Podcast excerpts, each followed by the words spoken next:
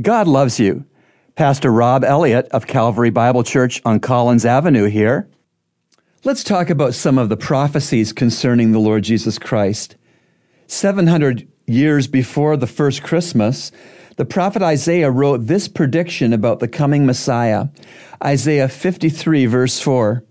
Surely our griefs he himself bore, and our sorrows he carried, yet we ourselves esteemed him stricken smitten of God, and afflicted.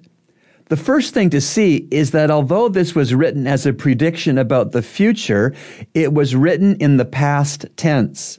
This is because the prediction was such a sure thing that it was presented as already having been accomplished.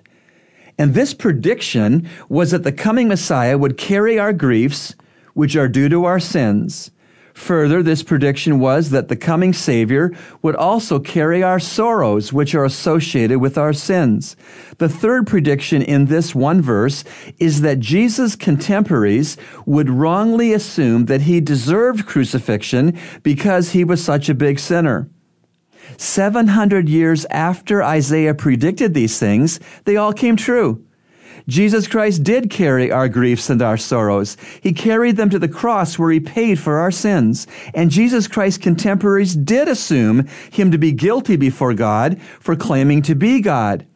Jesus fulfilled other prophecies, many of them formerly written in the Bible.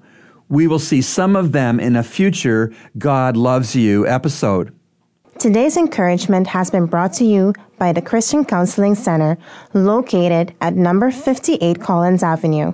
To reach the center, call us at 323 7000.